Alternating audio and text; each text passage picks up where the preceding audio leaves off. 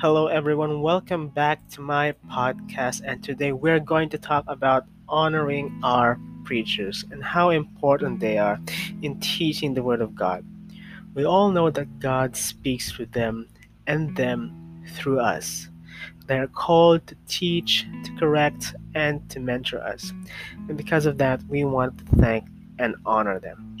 So let's read our key text for today. If you have a Bible right now, let's read Numbers chapter twelve, verse two.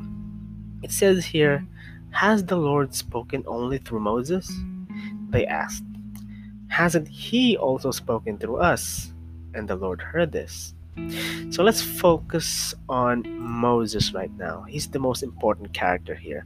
Even though Moses was a unique prophet of God, God's Spirit was poured out on other leaders in Israel.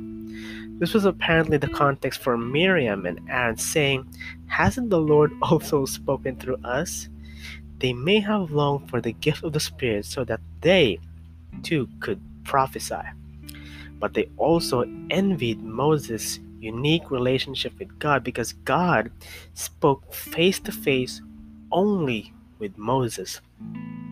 Miriam and Aaron, however, wanted what Moses had.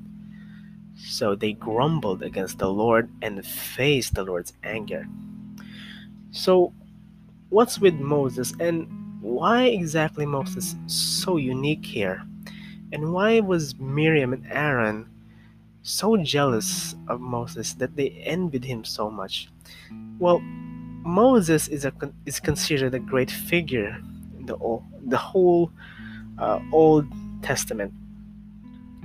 He's the very reason why Israel experienced God's salvation. Especially in the Exodus, the Jewish people experienced being led from slavery in Egypt to the Promised Land. This alone is the defining moment of the Old Testament. It is through the Exodus that the Jews come to know who they are and whose they are. Moses, of course, is the point man for this for this job. He's the one who went toe-to-toe with the Pharaoh in demanding that he let God's people go.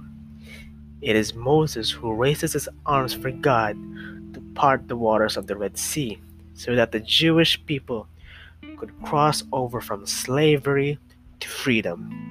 And lastly, it is Moses to whom God gives the Ten Commandments to form his people into a nation.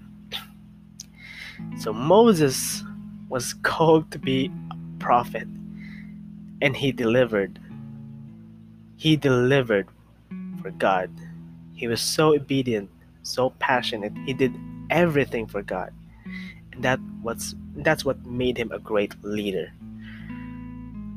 And so will we, my brothers and sisters.